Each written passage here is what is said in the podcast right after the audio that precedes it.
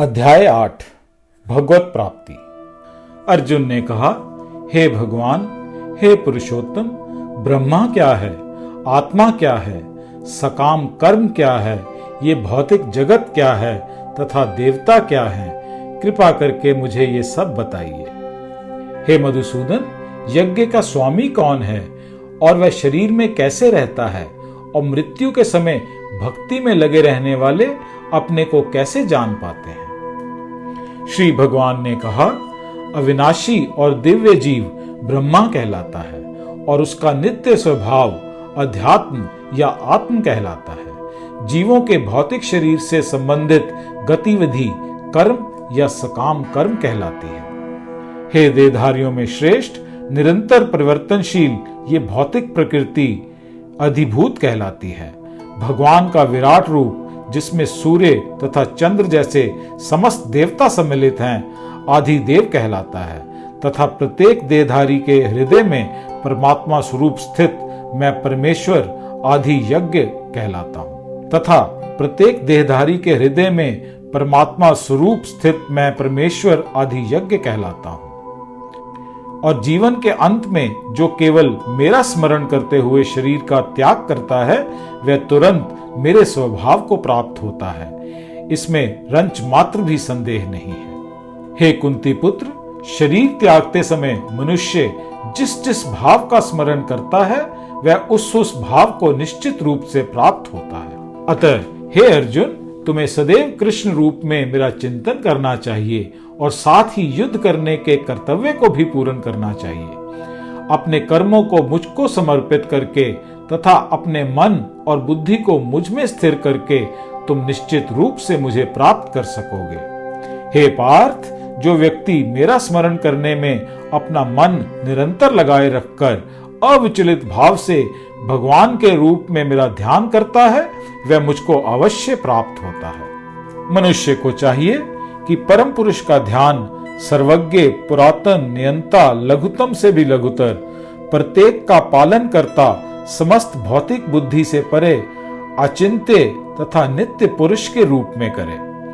वह सूर्य की भांति तेजवान है और इस भौतिक प्रकृति से परे दिव्य रूप है। मृत्यु के समय जो व्यक्ति अपने प्राणों को भवों के मध्य स्थिर करता है और योग शक्ति के द्वारा अविचलित मन से पूर्ण भक्ति के साथ परमेश्वर के स्मरण में अपने को लगाता है, वह निश्चित रूप से भगवान को प्राप्त होता है। जो वेदों के ज्ञाता हैं, जो ओंकार का उच्चारण करते हैं और जो सन्यास आश्रम के बड़े बड़े मुनि हैं वे ब्रह्मा में प्रवेश करते हैं।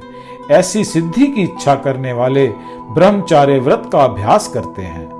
अब मैं तुम्हें वह विधि बताऊँगा, जिससे कोई भी व्यक्ति मुक्ति लाभ प्राप्त कर सकता है। समस्त इंद्रिय क्रियाओं से विरक्ति को योग की स्थिति कहा जाता है। इंद्रियों के समस्त द्वारों को बंद करके तथा मन को हृदय में और प्राण वायु को सिर पर केंद्रित करके मनुष्य अपने को योग की स्थिति में स्थापित करता है।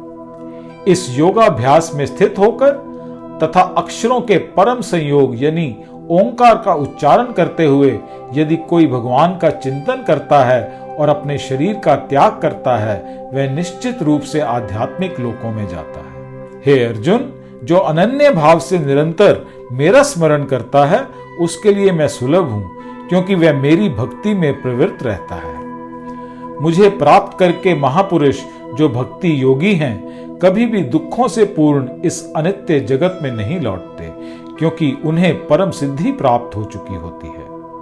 इस जगत में सर्वोच्च लोक से लेकर निम्नतम सारे लोक दुखों के घर हैं, जहाँ जन्म तथा मरण का चक्र लगा रहता है। किंतु हे कुंती पुत्र, जो मेरे धाम को प्राप्त कर लेता है, वह फिर कभी जन्म नहीं लेता।